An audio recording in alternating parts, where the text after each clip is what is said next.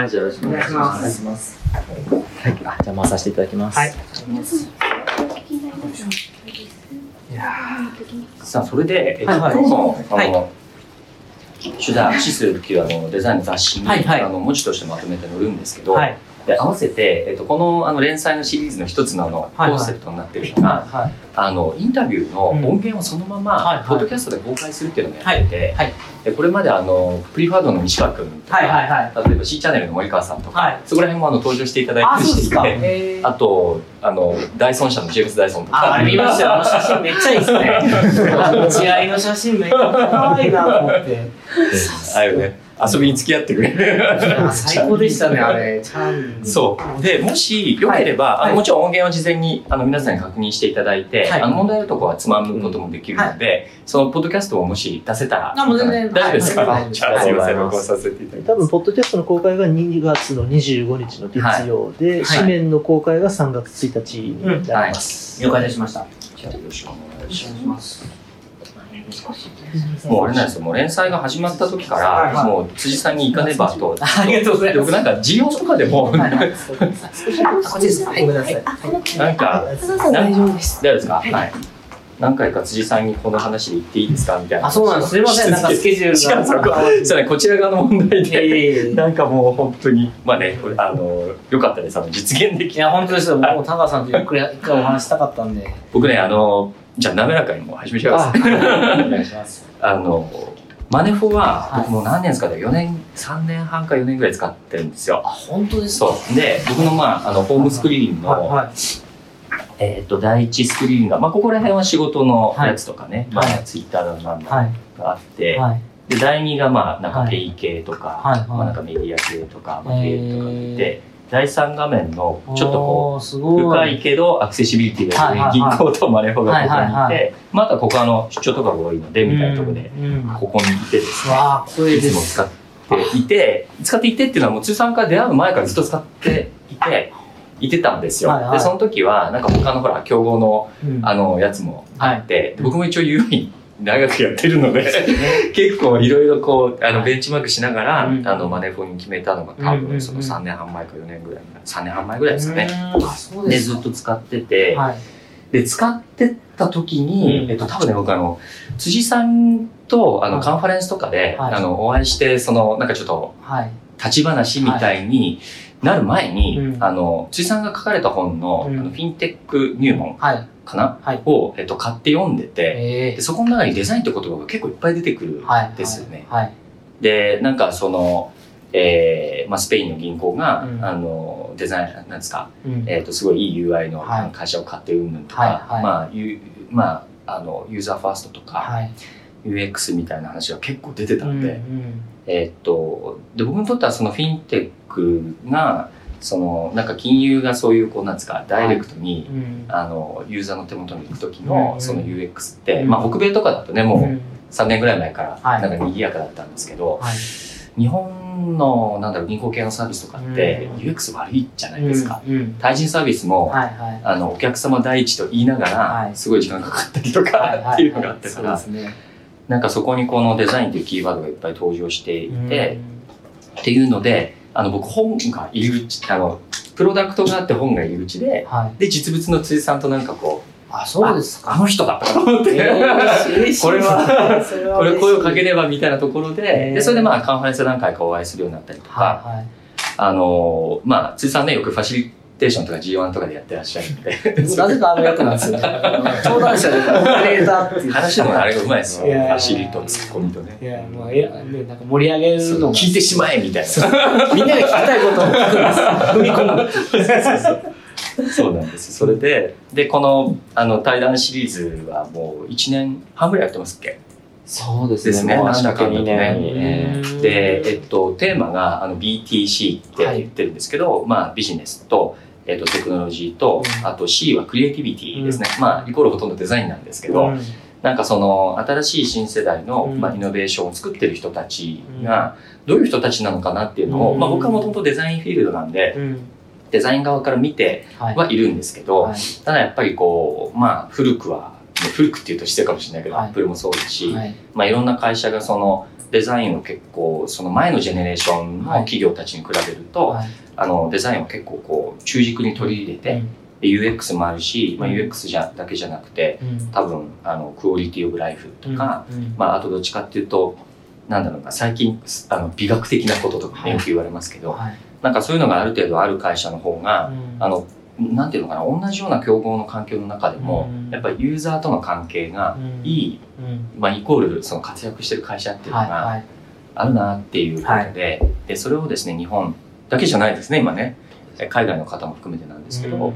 そのでそういう会社をこう観察していった時に、うん。どうもトップの方に、うん。えー、と旧来型のその、えー、とビジネスとテクノロジーだけじゃなくて、うん。そのデザインセンスがちょっとこう組み込まれてる人たちがいて、うん。うんえー、とそういう人たちがものを作ってるなっていうのを、うん。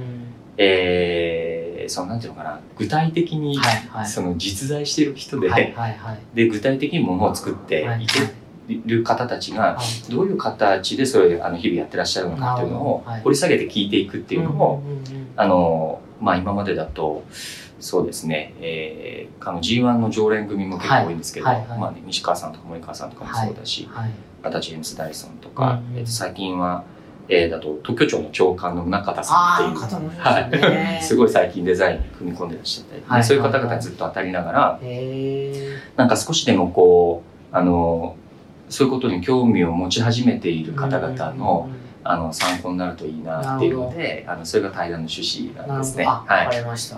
で、えーなので、あのまあ、今日はですね、ぜひ、その、ついさん多分デザインというキーワードとか、はいユーザーファーストとか、はい。もうなんか経営のある種、こう、哲学的なところにはい。ずしっとあるような気もするので、うん。そこら辺を少し1時間あ、時間を使って聞かせていただけると。いや、僕も長さんに教えてもらいたいですいやいやい。やこう経営とデザインって、すごい、なんですかね、試行錯誤、え。すごいしているので、はい。はい。あの、もっと、できることあるえよなとか、はい。あの悩みながらやってるので、はいちょっとぜひ教えてください。この対談を通して学ぶっていう。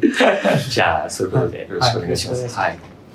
あの、ついさんいろんなところでね、インタビューもあの受けられてるし、はいまあ、著書もあるので、いろいろ拝見してて、あの、ご経歴がね、もともとあの理系の大学卒業されて、はい。で、その後ソニーにお入りになったんだけれども、あの、経理うんの仕事をされて、はい。まあ、その後マネックス行かれて、まあ、はいマネーフォワードだと思うんですけど、はい。僕すごいあの、えっ、と、BTC 的な話でいくと面白いなと思ったのは、あの、理系のそのセンスと、うん。その文系的なうん。ビジネスセンスっていうものを、あの両方持ってる方って多いんですよ、このフィールドで。ですか。はい。でそれがその辻さんがこうあの自覚的なのか、うん。まあなんか、えーその時々のなんていうんですかうん。偶然も含めて、うん。その2つっていうのがうん。あったような気もするんですけど、うん。であのちょっとインタビューなんか他の方のブログのインタビューを見てて面白いなと思ったのが、あの B2C でマネーフォワードをおやりになって、うん。えーと途中で、うん。まあ、B2B 向けの、はい。まあ、クラウド会計に行くときに、うん。あの中心、まあ、マネフォの中ではい。中心人物が何人かいて、はい。はい。でそこがその、えーテクノロジーが分かっているけど、はい。会計が分かる人と、はい。会計が分かってるんだけどテクノロジーも分かってる人みたいなはい。のが数人集まって、はい。最初の方のコンセプトを考えてみたいな話があって、なんかそういうこうあのフィールドがこうなんですかこうクロスしているあたりで、うんなんか新しいことって、うん。こうまあ新結合ってイノベーションの一つのうん。あれで、フィールドの違う人たちがこう出会ったところで、新しい発想とかが生まれるような気もしてるんですけど、うん。なんかあの最初の質問でぜひ辻さんに聞きたいなと思ったのは、あの新規事業もいっぱい仕込んでらっしゃるじゃないですか。ぱい失敗しますから。でその辻さんが今まで、まあ、マネーフォワードをやってらっしゃったりクラウド会計やってらっしゃったりするときに、多分一番最初の踏み出しって、うん。クラウド会計の時も結構社内の反対も多かったはい。みたいな話が書いてあったんですけど、うん。なんかそのこれがあのいなんか作ってみたいなとか、うんうんうん。まあ、最後はその思いだったみたいな話もね、されてると思うんですけど、あのそういうこう新しいものものをこう作る時の、その状況とか、はいえーそこに関わってる人たちのそのどういう人たちがいたとか、はまあコンセプトがあってそこを立ち上げていく最初のこう作っていくのプロトタイプ作ったりとかしますよね、いはい。そこら辺も少しエピソードも絡めながら。まあ、マネーフォワードについてでもいいですし、はいまあ、クラウド会計の時どうだったって話でもいいんですけど、ど。どんなこう形でその新しいものっていうのがはいはい。あの作られてきたのかなっていうあたりを、そうですねはい、僕ら2012年6月に創業して、ええ。今が2019年ですか。なんで、えっと、6、7年なんですけど、すごいすっごいプロダクト作ってるんですよ。うんで、今、まあ、作って壊してやめたものもあはい。るので、はい。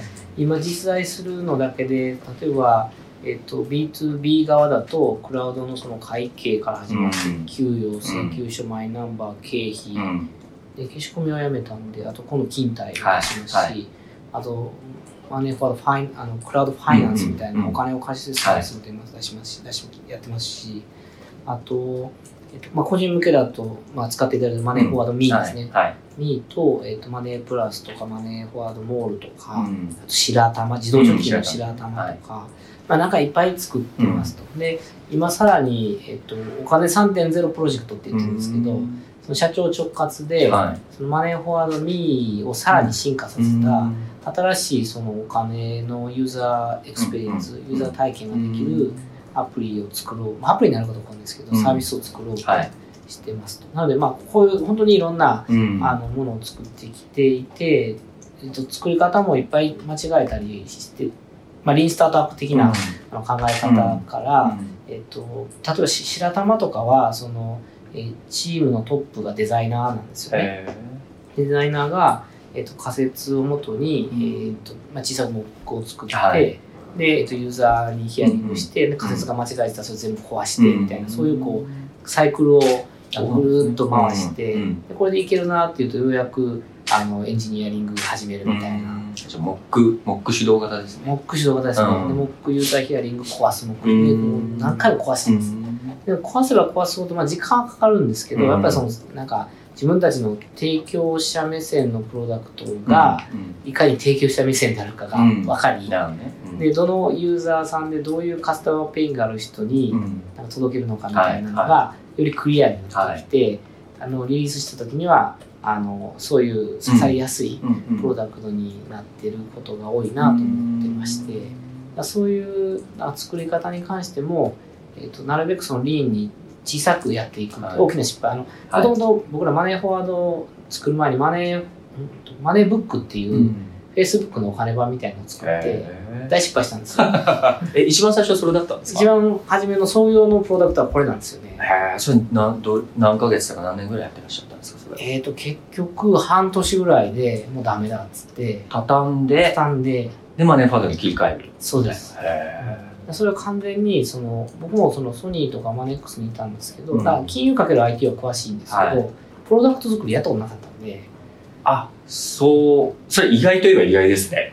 まあなんか証券会社って基本的にそんなことないんですよ、まあまあ確かに確かに。意外と、僕なんか辻さんもうマネーフォワードを始めるときには、はい、もうプロダクトすごい上手っていうイメージがあったんですけど。そんなことないですよそうなんですね確かにね。なるほど。当時面白かったですよ。あのさ僕36の時に立ち上げて、うんえっとメンバー6人ぐらいで始めたんですけど、はいはい。えっと比較的にちょちょうどそのスマートフォンががあって2012年とか来てて、あのアプリがいっぱい出始めてた時ででその時になんかもともとそのマネーフォワード、えーまあ、マネーブックというサービスお金のフェイスブックうん版、うん。でちょっと話は長くなるんですけど、うん。あのお金の課題をテクノロジーで解決したいという思いで、はい。はい。ミッションで立ち上げた会社で、でもお金って勉強するのめんどくさいし、うん。よくわかんないし、はい。で学校でも教えないし、どうしたらいいだろうって思ってディスカッションした時になんかあのも儲かってる人が何してるか知りたいじゃないですか。あーなるほどね。どんな株買ってるかとか、はい。どんなポートフォリオ持ったのかとか、ああと家計がうまくやってる人の中身知りたいとか、んうんじゃあその人たちの中身を見れるようにすればいいんじゃないかと思って、で Facebook であザッカーバーグの本でうんなんか全ての見える化は世の中を良くするんだみたいな、そういう思想を見て、あこれだと思ったんですよ。で、お金の見える化をするんだっつって、えっと、自分が、その基本的には今、マネーフォワードミーのそのアカウントアグリゲーションとか、うんうん。そういうものが見える化されているものは一緒なんですけど、そこが、今マネーフォワードミーって自分しか見れないんですけど、はい。あの、自分をオープンにすれば、向こうも見えるみたいな。はいこれもうあの笑われるんですけどいや、あのね、あすっごいわかる気がする。あの、サンサンの寺田さんと、僕はいはいはい。あの、エイトの立ち上げは、寺田さんのチーム僕らも入って一緒にやってたんですよ。そうなんですか？そう。で、あの時に、かなり似た話を寺田さんがしてて、はいあの、名詞のいわゆる漢字の自動化ですね。はいはい。なんだけど、その当時、寺田さんがやりたかったのは、はい。あの、SNS なんですよ。そうですよね。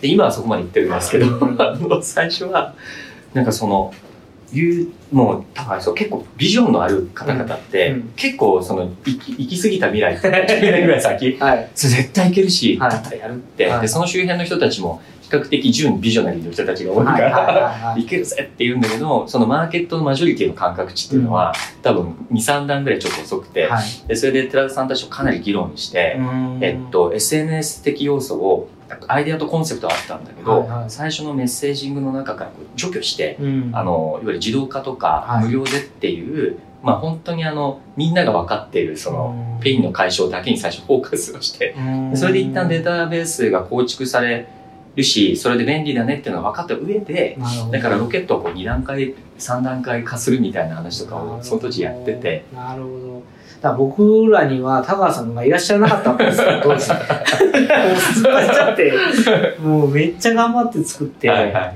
でだからうんなんか半年ぐらい作ってでリリースして、はい。何かず飛ばずで。ででも勢いでなんか起業しちゃったもんだから ワンルームマンションで高田馬場のもうこれ狭い部屋ですよ 写真見ました？なんかブログの。もう本当暗かったですよ。どうするみたいな。なんかかっこいいこと言って言って、やっぱなんかもうダメだねみたいな感じだったのがやっぱ一番初めで、で、あの時にその、えっと、まあ、結局マネーフォア、マネーブックのコンセプトは、やっぱりその提供者目線であったと。ですごくやっぱ、あの、実際にうまくいかなかったので、うんそれ以上の学びってなくて、もうめちゃくちゃ謙虚になるんですよ。ああ、なるほどね。ユーザーのこと聞かないととか、はいはいユーザーに使われないと意味ないなみたいはい。なことがあったので、で、えっと、僕らのその一番大事にしてるバリューうんの一番上がユーザーフォーカスなんですよね。ですよね。ユーザーフォーカス、テクノロジードリブンフェアネスなんです3けど。つの約束の一番目で。で、そこで結局、あの、それはもう諦めて、はでやっぱその仮説の一個は間違えてたっていうのが、やっぱ人は人の金は見たいけど、自分の金は見せたくないってい。いう、ん当たり前のことに気づき、そうですね。はい。で、マネーフォワードミーに、まあ、もともとマネーフォワードはい。に、あの変えたと。はい。っていうのがあれですね。なんでもうターゲットも、そのいろんなターゲットを作りたい、うん見てて作りたいっていう話があったんですけど、いやあの、もうみんなを幸せにするサービスは世の中にも存在してると。ん本当にその、もう、この人を幸せにするサービスを、まあ、ターゲット一人にしようって決めて、あの議論の中で誰のために作ってるかってバラバラになるじゃないですか、はい。よくあるペルソナですけど、うんそのことをその当時それも知らなかったんで、うんなんであのもう家計簿そういうまずお金の見える化をして僕らのやりたいことってお金の課題を解決するっていう世界なんで、例えば田口さんがこういう人生を歩みたいって言った時に、このぐらいのお金必要ですと、そうするとそれのためにまああの道筋って、うん。まあ、ある程度決まってるんですよね。ね。中長期投資でうん。バランスで海外あのグローバル分散投資が多分一番うん。いいんですけど、うん。あの再投資ながら、でもそのゴールに対してスタート地点がみんなさえ分かってないから、ここをまず把握するサービスを初めに作る必要があるってことでマネーファードミー作ったっていうのが初めなんですけども、なんでそれを、えっと作る時ももうターゲットはいろいろ家計簿そういうのを作ろうって言った時に家計簿は女性かなとか、なんか男6人でやったんで、でなんか女性だったらやっぱピンクがいいんじゃねとか、なんか死にそうな会話になってるんですよ。ダメだと思って、もうな自分たちが作りたいもの作ろうと。もう自分たちがたカスタマーであると。ああ、なるほどね。うん、なんで僕らその違うカスタマーの意見を聞くっていうのは今はよようやくやれるようになりましたけど、はい。あの分かんなかったんで当時の作り方としてはうん自分たちが本当に欲しいものを作るはい。で自分たちがうん意思決定者だしユーザーだ、うんうんだとしたらブレないじゃないですかそうですね。で金融金融 IT オタクばっかり作ったんで、うんうんなんでそれでマネーフォワードを作ると結構そのまああの尖ったはい。プロダクトがはい。あのできたっていうのが最初ですね。なるほどね。あれ、マネーフォワード、その時にマネーフォワードって名前にして、はい。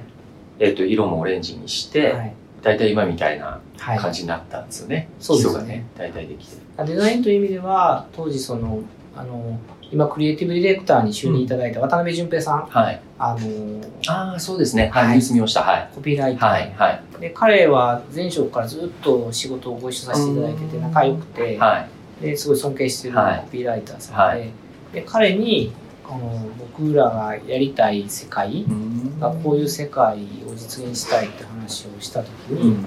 で会社名も相談行ったんですよ。へで僕らいろいろ考えて、うん。あの渾身の策だったんですけど、ーはい。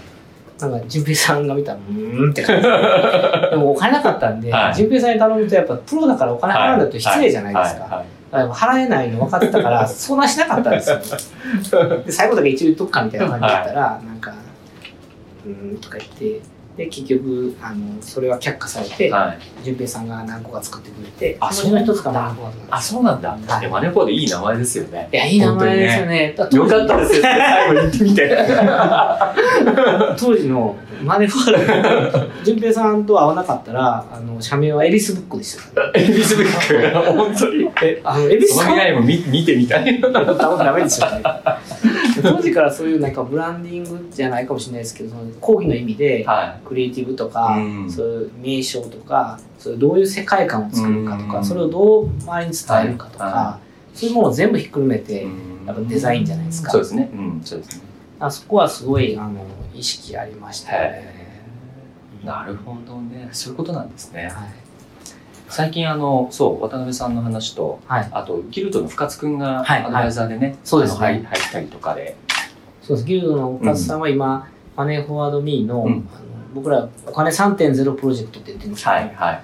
お金の新しいユーザーエクスペリエンスを作るプロジェクトを、えっと深津さんに初めなんかこうこういう感じで向かって、うん。なんかこう相談行ったんですよね、はい。紹介いただいて、あこういうのを作ろうと思うんですけどなんかまだコンセプトもなんかあれでやりたいのもあってしてるから、どうしましょうかねみたいな話をしてたら、なんか深津さんが結構いろんなインサイトいただいて、はい。でプロジェクトにしたんですあ、そういうことなんですはい。今週1回昨日も来てくださってうん。1時間半ディスカッションしながらやはい。ってて、今だからデザイナー。それも結局その僕らの仮説をまあバーッと目で作って、うん。そういうユーザーにぶつけて、はい。でそのあのプロと作って、で使ってみて、うん。ダメだったら壊してみたいなのをこう繰り返す、うんでそれ金融のサービスでその高速回転でしてる人ってほとんどいないと思うんでしですよょうね。いないと思うんですよ。うん。やっぱ僕らそれをやりたくて、うん。なんでその仮説検証プロトを作って壊すっていうのをあとやって仮説に自信が出た段階でプロダクトにしようっていうのを今考えてるんですけど、あのいくつかのですねそのイノベーションを、はい。あのやってらっしゃる方しかも長年やってらっしゃる方に聞くと、はい。そのものをこう生み出すフェーズ、はい。今その作って壊すっていうことを高速で回すってはい。辻さんがおっしゃったところから、えー、とこのプロダクションのところに行くと、今度は結構また何ですか、はい。結構人人海ではい。人海戦術で作っていかなきゃいけないところがあるじゃないですか。マネーフォワードの中だと、そこってやっぱりチームって分かれてるんですか？それともこうつつながってるんですか？あと初めのところからそうコンセプトメイクからあのいわゆるこういうサービスにするぞっていう、はい。まあ、事業化とかサービスに決定するまでと、はいはい。えーそれを決めてから実際もうものづくりっていうか、はい。サービスにできるまでプロダクトを仕上げていったり、はい。その後運用してオペレーションしていくとかグロースさせたりとかっていうのは、ここは一緒のチームなんですか別に分かれてます基本は一緒ですね。あ一緒でやるんですか一緒で、まあ、うん。少人数で入って、まあ、プロジェクトにもよりますけど、うん。難しいものはやっぱり社長直括じゃ意思決定者がいないとあれなんで、僕直括にしてあで必要だったら徐々に人を増やしていく白玉とかもそうですね、うん。そのデザイナーがトップでで2人か3人で始めて、で僕とああだこうだって議論しながら、うん。僕も正解持ってるわけじゃないんで、あの議論しながらやってって今はなんか人数増やってるみたいなそんな感じですね、じゃあ最初にコンセプトを作ったメンバーたちも残ってて残ってます一緒にこうやっていくっていう。うん、やっぱ思いがないといいプロダクトできないでまあすよね,、そうですね。そうですね。なんかこれやって作ってとか言われてもなんかうん。そ,、それってなんかあんま楽しくないっていそうかね。うん。うん、その思いがやっぱこういいものを作る。だその社内スタートアップ的ですよねそういう意味ではね。あそうです。でですすねめっちゃ風当たりきついんですよ、稼いでる部署からは。はいはいはい、これはい、結構ね組織上すごい大事だと思うんですよ。だから守らないといけないですよね。だからあれですか？直括で見てる。あそうですか水さんが、うん。で現場でやっぱりこうこれ言っていいのか分かんないですけど、例えば現場で目標がうん。あるチームは、あのやっぱそのリソースが新規であると、うん。もう新規って未知なので、はわかんないい。そうですね。うんそうすると、このリソースをですね、こっちに寄せようとするんですよ。はいはい。もうすぐ。もうこう断ち切らないといけない。だからあの、オープンイノベーションで、あの銀行さんも最近、はレジマ作られて、はいはいはい場所も変えて、い。はい。やられてるじゃないですか。あれすごい大事だと思う。はい。同じとこにいると、フォースの圏内に入っちゃう。あ、そうそうそうそう。ね気にしちゃうんですよね、あと、こっちのチームもね。そうなんですよ。なんか俺たちいていいのかなみたいなね。ね、稼いでなくてコストばっかり流してごめんなさいみたいな。なんかあの、イノベーションの現場って、あの、ダイソンのヘッドオブイノベーションの人と話してた時に、はいはいなんかその、ダイソンのイノベーションカルチャーを支えてるものって何ですかみたいな話で聞いてると、なんか Google とかも言ってるんですけど、うん。その心理的安全みたいな話とか、はいはいはい。カルチャーの話をすごいしてて、へやっぱりイノベーションって、なんか長年やってきたけど、やっぱ結局、プロセスとかはい。フレームワークに落ちないんだよねって、その人は言ってて、え。いつ誰がどこで思いつくかわかんないし、個人プレーの場合もあれば、なんかそのチームのケミストリーの場合もあって、うん。長年やってそれは分からんっていうことが分かったみたいなね。だけど、いくつか言える大事なことがあって、はいはい。なんかその、失敗が許容されるとか、はいはい。時間の制約がないとか、うん。あの、ビッグピクチャーを全員で共有するとか、さっき五井さんの話で聞いててそうだなと思ったんですけど、あの分業しないはい。みたいな話とか、はいなんかそういうのが担保されてないと、それは必要条件の話ですね。担保されてないと多分起きないことは分かったけど、だけどその状態が作られていてもいつどこでどういうパターンで起こるかはこれは多様すぎてわからないみたいな話をしてて面白いなと思いましたね。なんかそこもやっぱりあのかなり直括的にあでそれ別ビル別ビルだって言ってました。あ別ビルですか、だからなんかそういうのやっぱあんのかなと思いますよね。我々グループ会社もうん。MF 決済って、うん。えー、と31歳の社長でうん。でうちの新卒第1号の26歳ぐらいのあのエンジニアはい。が取締役でうんうん。やってて、彼らはなんかもうみんなでぐちゃぐちゃ言われたくないから、うん。ここのビルいないんですよ。あなんかわざわざ東京のなんかなんだっけあれフィンテックのなんだっけあフィノラボ？ーあーあの丸の内だうちの。はいありますね。はいはい。あのあれどこでしたっけ？三菱地所さんちゃうな。三菱うん、行ったことありますよ、フィノラボ。ISID さん。あの、眺めいいところね。あそうです。が見える。そうそうそうあそこにオフィス構えて、うん。で自分たちで立ち上げて今なんか1年半2年ぐらいで30人ぐらいになって、へめっちゃ伸びてるんですけど、ーいや勝手にやってますよ、はい。だから僕と話すのって月に1回ぐらいですよ。困った時だけ言ってこいって。で なるほどね。その方がやっぱりこう、しそうしおっしゃった心理的安全とか、やっぱあのうまくいくのかもしれないですね、MF ファインっていう AI 有志の会社も今作ってるんですけど、それもここから徒歩5分10分のワンルームマンションなんですよ、なんで確かにそうですね。社長直轄プロジェクトの場所変えようかな、ワンルームとかね。まあそうかもしれないですいいでね。すよね、うん。いや僕はなんか最近そういう興味がちょっとあって、はい。同じリソース、同じ予算、同じ時間だったとして、うん。距離っていうパラメーターだけで、うん。そのイノベーションのその発生角度が結構はい変わるはいはい。っていうことをなんかいろんな人がいろんなことで言ってそうだなと思ってて。でそれがそのフロアが違えばいいのか別ビルだったらいいのか、うん。ちょっと離れてないとダメなのか、っっていうところまでまだ緻密には分かってないんですけど、だけどなんかその事業のフェーズによってそこの距離感みたいなものをうまくはい調整するみたいなのってはい。なんかどうもありそうだな。いやめちゃくちゃあると思いますね、おっしゃる通り、でこれが事業が大きくなってくると大きくなってきたりまたね本体の方にちゃんと事業部っぽくこうくっつけるの、みたいなうん話がいろいろあるじゃないですか。あります。面白いですけど、当社ってその4ドメインなんですよ、ビジネス。うで、えっと、マネーフォワードビジネスってこれ企業向け、うん。で個人向けのマネーフォワードホーム、うん。で、X、うん。で、ファイナンスってあるんですけど、これ X って金融機関様向けのうん。プロダクトを作ってるんですけど、結構ここも僕らニーズあるのってすごいやっぱデザインから、うん。あの戦略上のユーザーさんがどういうことで困ってて、はい。銀行さんの課題がこういうもので、うん。ヒアリングさせていただいて、うん。そこからどういうプロダクトがいいですかね、うん。でも戦略のところからうん。デザインまで考えるっていうのに結構デザインもデザイナー入って上流からやってるんですよね。そのデザイナーって、はい。あの普通のデザイナーなのか、ちょっとこうなんていうのかなそういうえ越境的にっていうかビジネスにも関心のあるデザイナーなのかっていうと、ビジネスにも関心ありますね、うん、そうよくあれですね社内でちゃんとなんかそういう人をこう揃えてるっていうのはすごい素晴らしいですよね。いや、これなかなかいないんですよ。だからすごい今探してるんですよ。まあそこかなりね、そこ希少ですよね。希少ですよね希少ですね。希少ですよね。でもそこってすごいその、いわゆる、これ語弊があるかもしれないですけど、昔でいう企画とかの人って、うんうん。要はなんか、鉛筆た、なんか、はい。なみなみして、はい。こんな企画ですって言って、アイディアはい。出して、うん、で、昔だと企画があって作ってたじゃないですか。そうですね。うん。でもこの企画がこけた瞬間にここって本当に意味なくなるので、そうですね。ここがすごい大事ですと。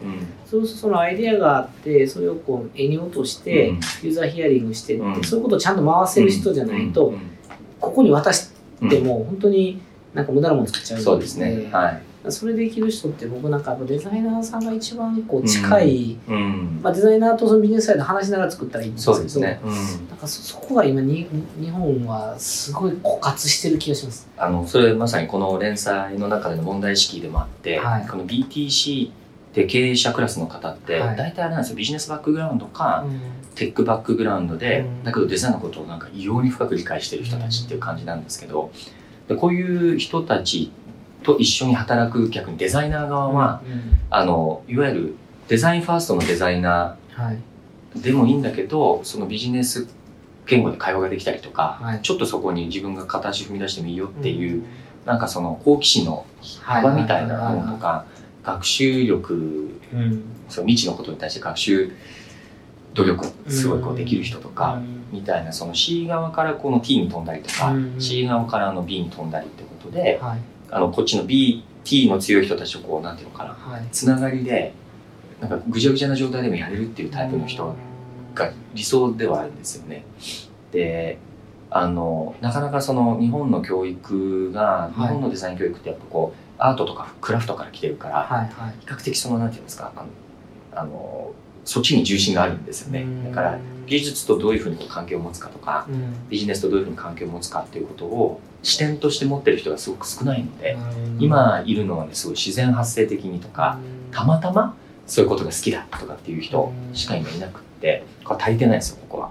高尾さんってなんでそうなったんですか？僕はねどっちか僕はあれなんですよあのテクノロジーなんですよ。僕うん。工学部の出身でエンジニアになろうと思っててでなんだけどあのあどっちかっていうとですね僕はあのあれなんですよね技術をうん。あの人に本当に届けようとすると、うん。なんかやっぱインターフェース的なこれハードウェアでもソフトウェアでもうん。接点がすごい大事になってくるじゃないですか、うん。でここの接点がうまく調整されてないと、うん。あの内側の技術がなかなか人と関係を持てないので、うん。ってことでなんかそういう順番でデザインに興味を持ったんですね、で今でもまあデザインの仕事をしてるんですけど、うん。あの僕の体の半分はもうエンジニア。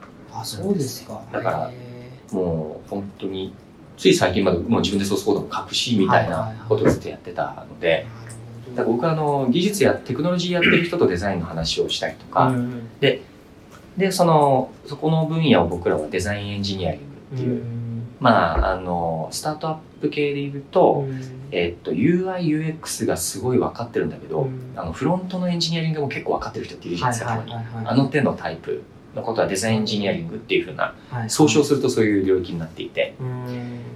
でなんだけどあの特にデジタルプロダクトになるとあのユーザーエクスペリエンスのすぐ脇にサービスデザインとか、はいはい。やっぱりビジネスモデルとかがすぐいるじゃないですか。はい。でここが乖離してると、うん。やっぱ UI とか UX が良くならないので、どうしてもやっぱ作っていくプロセスでこっち側のことをケアしながら、うんあの狭い入り口なんだけど両方こうベン図で重なり合うギリギリのうん。ビジネス的そのグッドと,、うん。えー、と UX 的グッドが両立するエリアを探しに入んないといけなくて、であの多分マーケットフィットみたいな話もちょっとそれに近いんだと思うんですよね、だからそこってすごいキャッチボールだったりとか、うん。まあ、プロトタイプで当てながらそそれで返ってくるやつをエコーを聞きながら作るしかないみたいな。るほど。でその順番僕はだから T でその次に C が入ってはい。最後に B が来あてそういうことなんですね。そうなんですよ。でだからプロダクト作りとか、まあ、でやってるとまあ辻さんもそうだと思うんですけどコミュニケーションとかブランド、はい。まあ、入り口はそこになってきますからねどうしてもね。ん。ユーザーとの接点で。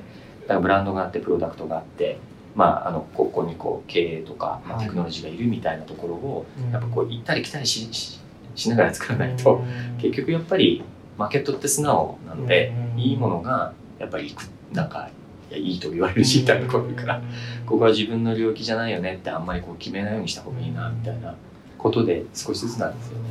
なんかいやめちゃくちゃ面白くて何点かあるんですけど、1点目がなんか僕金融サービスをずっとやってて、そのなんか面白くないんですよ、うん。金融サービスってユーザーのうん、気持ちが動かないんですよ、ああなるほど、ね。先ほどおっしゃったインタラクションのところって、やっぱ僕はもうポケモン GO とか最高だなと思っててああいうふうに貯金ができるわけとかよくないですか なんか。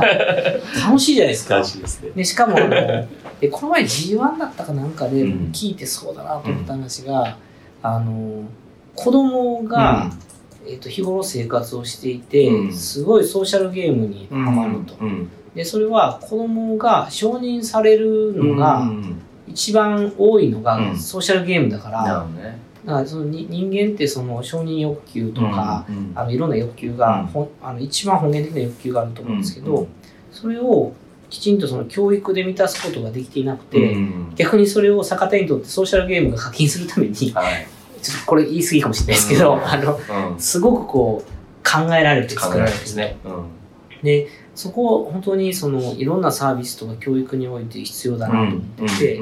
て、ユーザーのそのインタラクションとか、うん。ユーザーがここをこう承認してほしいとか、あのこういうとこ満たしてほしいっていうところをちゃんと拾い上げて、うん。金融サービスインタラクションで作れてるか、うん。でそのインタラクションのところはそのコミュニケーションを取りたいということもそうだと思うんですよ、うん。ユーザーとしては、なんかこう、ポッと聞いてみたいとか、うんでそう答えがちゃんと適当に返ってくるとか、なんかそういうのもまだまだそのプロダクトを作るとしては全然、僕は最終的にはもうプロダクトというのをエモーションで選んでると思うし、うん。人間はなんかある一定の合理性を超えたらもう完全にエモーションだと思っているので、そのエモーションを満たす、えー、とプロダクトサービス作りをやっぱしたくて、うん。でそれってなんかその、えっと、どどどう作るかっていうとなんか合理的な先にはあんまりなくて、うん。あのそうですね。結構デザイナーのなんかこう、うん。エモーションの、うん。なんかうまく言えないですね、うん世界だなと思ってまして、うん。だからそこをどういうふうにやっていくかってすごい興味がそうですね。ありますね。うん。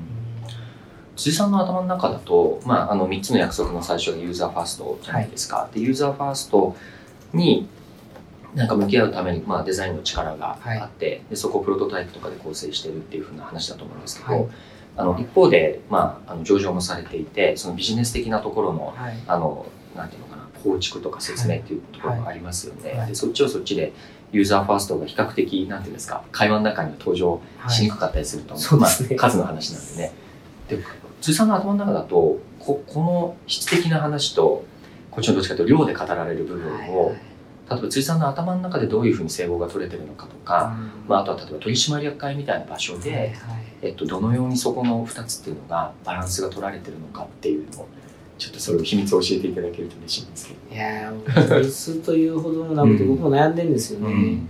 でまず前提として、おっしゃったように、定量の方がみんな分かりやすいです。そうですね。だから売上とかの方をうん。KPI にした方が、うん。みんなこうコミュニケーションとして伝わりやすいので、それにしがちなんですけど、僕は定量を突き詰めすぎると、うん。その定性が殺されると思ってるんですすね。うん。で中長期のお客さんに対する提供価値うん。とか、えっとお客様の、えっと期待に応えるというのが中長期の成長にとっては絶対必要だと思います。うん。まあ、これはブランドだと思うんですけどね。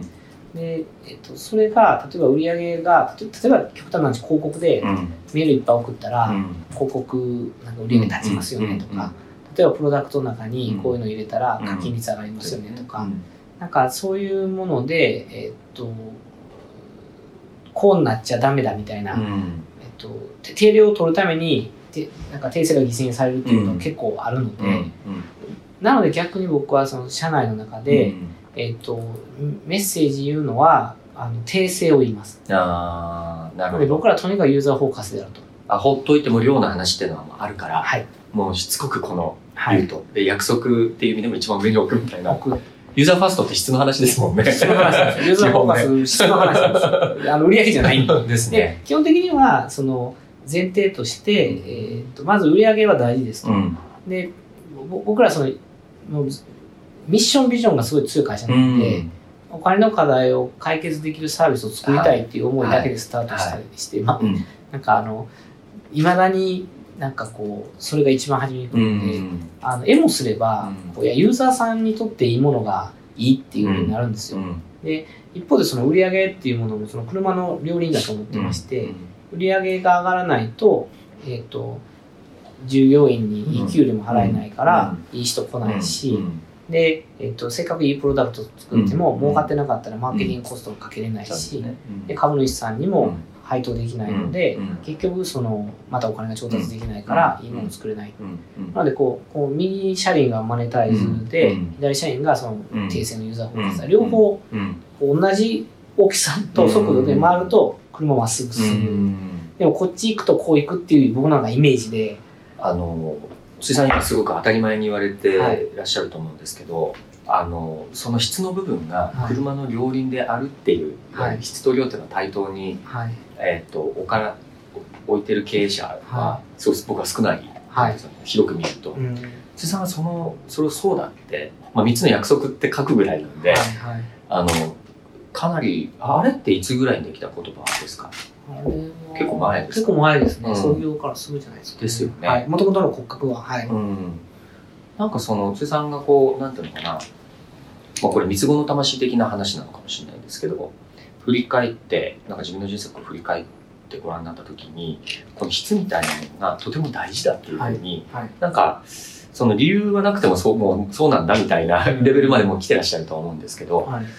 なんでそこがこうなんか強く発生したんですかね？うん直近で言うと、うんやっぱそのマネーブックのん、失敗が、で創業当時は、えっと誰もいないじゃないですか。そうですね。で、えっとユーザーしかないんですよ。うんうん。でユーザーさんがプロダクトを使ってくださって継続的に使ってくださって初めて、うん。あの収入が生まれ、うんで収入生まれたら調達もできてうん株主とか、うん。それ順番的にやっぱり一番ユユーザーさんがうん。ないと何も始まらないみたいな、うん。っていうのがもうなんか骨身に染みてああの理解してる初の失敗が大きかったんですよいや。大きかったですね。大きかったですね。で、まあ、あの、過去のあれで、その僕ソニーとかマックスにいて、すごいビジョナビジョナリーな会社ですけど、うんあの、やっぱりその、もちろんこう、いい時も悪い時もあって、いい時ってやっぱプロダクトが引っ張ってるというか、なるほどね。で悪い時はやっぱ売り上げとかうんコスト削減とか、うんまあしょうがないんですけど、うんになると、うんやっぱみんな活力を失って楽しくなくなるんですよ。うんで、基本僕楽しいところに人が集まると思うし、んなんかワクワクするところうんにやっぱいい人が集まっていいものができるので、うんなんかワクワクするとかがやっぱ一番大事だなと思ってるのが大きいかもしれないですね。なるほどね。そしてやっぱプロダクトが好きっていうのもありますよね。めちゃくちゃ好きですね。ですよね。物が好きとかデジタルサービスが好きとか。うん。なんか、はい、僕はあの、やっぱりそのアップルのスティーブ・ジョブズとか、ツイッターのジャック、うん。ツイッターとあのジャック・ドーシーとか、このままジャック・ドーシーにお会いして、うん。猛烈に思ったんですけど、めちゃくちゃ本質的なことしか興味ないですうよね。ん。僕だからあのスタートアップの経営者たちと、はい。あの会話するのがすごい大好きなんですけど、はいみんなやっぱねプロダクトを作ってきていて、うん。今でもプロダクト持ってるじゃないですか、まあ、メルカリとかもそうだし、うん僕ら好きなんですよね、うんで上場企業のすごいこう社歴の長い会社になるとプロダクト自分とこのプロダクトのことを使ったこともない経営者すっごいたくさんいて、そうですね。だけどあのープロダクト好きの社長が戻ってくるとプロダクトが蘇るみたいなのもあってあー。そう面白いですよね。そうですよね。面白い。本当にこれ面白いなと思っていて、いや、だからやっぱプロダクト、ものづくり、僕ものづくりってことがすごい好きで、うん。もともとメーカー出身なので、そのソフトウェアエンジニアリングものづくりだと思ってるので、前ももうエンジニアリングすごいですよね。テテクノロジー天国じゃないですか結構エンジニア天国といういや、か結構そうやって頑張るんですよね。年末歴史もいろいろ読んでたんですよ。あの、織田信長が、あの、その今までの、そのトラディショナルな戦い方からうん全国統一できたのって、やっぱこう、えっと、よく言われるのが、まあ、銃、はいと、うん。その銃を使いこなしたことだったんですよ、うんうん。僕は。あの、ああいうせ戦略として落とし込んだ。だから、そのテクノロジーと、そのテクノロジーオペレーション設計そう、そう、オペレーション設計。まさに。それを、こうぐるぐる回したりとかそうそうそうそうそう。だからそれをどうやるか、だから現代におけるテクノロジーで、はで、あの、あれですよ、あの、チンギス・ハンは、はい。あの、鉄砲に当たるものが鉄だったんですよ。ああ、なるほどね。モンゴル高原に鉄出なかったんですけど、それを探して鉄で自分作って金国からこう鉄を、へ何でも楽しいで喋ってくるんですけど、溶解してこう、ひあの矢尻とはいかにはい。する、そのオペレーションを作ったんですよ。うん。なので圧倒的に強くなったんですけど、うんやっぱそういうものが日本の企業ってないと、うん。グローバルに勝てないと思っん。てて、うん。それをやりたいんですよね。うん。でもこの話面白いですけど。面白いですね。なるほど。もうあっという間にちょっと1時あはい。間来てしまったんで、えっ、と、そしたら、えっ、とですね、最後の一つ二つの質問で、はい。えっ、と、今日あれだ、一個聞けてなかったのは、はい。あの、アビシスってデザインをやってる人たちの、はい。あの、読者がすごく多いので、はい。デザイナーが多いので、あの、マネーフォワードの中でデザイン組織が今どうなってるかはい。っていうことを、はい。ちょっと最後聞いて、はい。はい。あ、わかりました。えっとですね、まあ、我々いろんなプロダクトがありますと。なので、これ高橋さんにもお伺いしたかったんですけど、デザイナーもいろんなタイプのデザイナーがいらっしゃるじゃないですか。ええ。そのサービスデザイナーから、そういうその上流のあの事業のことを考えるデザイナーから、でいろんなタイプのデザイナーがうん。こう必要とされてますと。なんでデザイナーという言葉で、えっとイメージ、その人がイメージするものってすごい変わってきてると思うんですね。ね。うん。い古い人がデザイナーっていうとなんかもうなんかこう本当にデザインする人みたいな、で僕らが定義するデザインっていうのは本当にその会社全体の経営をデザインするとか、うん。まあ、このオフィスもそうなんですよ、うん。このオフィスのあのもともとコンセプトを考えた Make it together うん。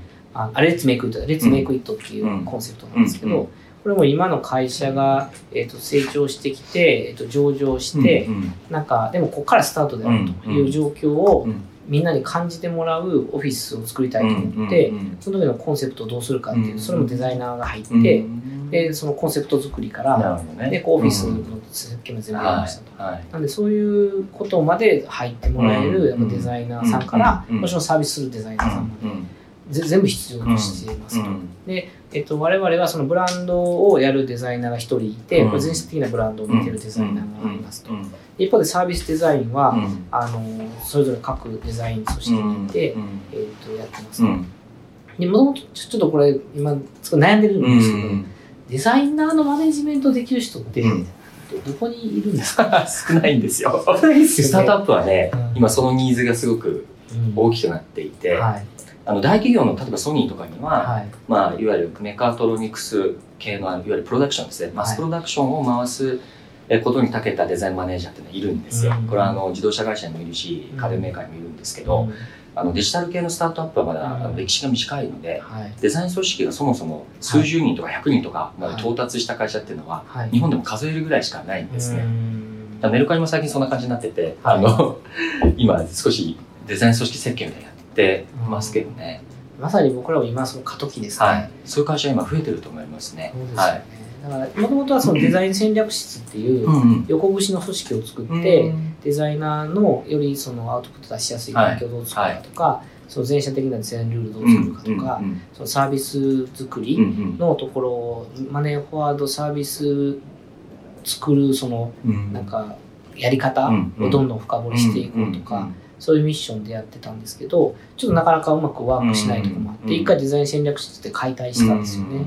今それぞれの事業部でデザイナーが、あなるほどね。ははいい。僕はやっぱ横軸で、はい毎回そのサービスデザイン、サービスデザイン戦略室を作りたくて、うんで、その上流としてサービスのその、えーとコンセプトから、うんえー、モック作ってうんぬんっていう、うんその高速で回転すはいるはい。仕組みを、ノウハウをより深掘りするチームを作ありたいっなるほど。うん。ていうのが今のあーなるほどねちょうどあの、あの、メルカリの山田君から相談されて、はいはいメルカリの中に CXO チームっていうのを作ったんですよ。はいはいはい。 Chief Experience Officer 室ですね。はいで、そこ、あの、メルカリも事業部ごとにデザイナーがいて、はいで、だけど事業部が育ってくると、やっぱどうしてもこう、分、分派していっちゃうんで、だけど、あの、ユーザー観点でいくと、うんやっぱプロダクトって、あの、体験の中だと地続きになってるので、うんうん。なんかサービス A とサービス B を使ってる時に、はい。なんか全然デザイン言語が違ったりするはい。とちょっとまずいじゃないですか。みたいなところやっぱ横でつなぐ組織がいるよねって言って、今5人ぐらいのチームを作って、えこの上で戦略性と、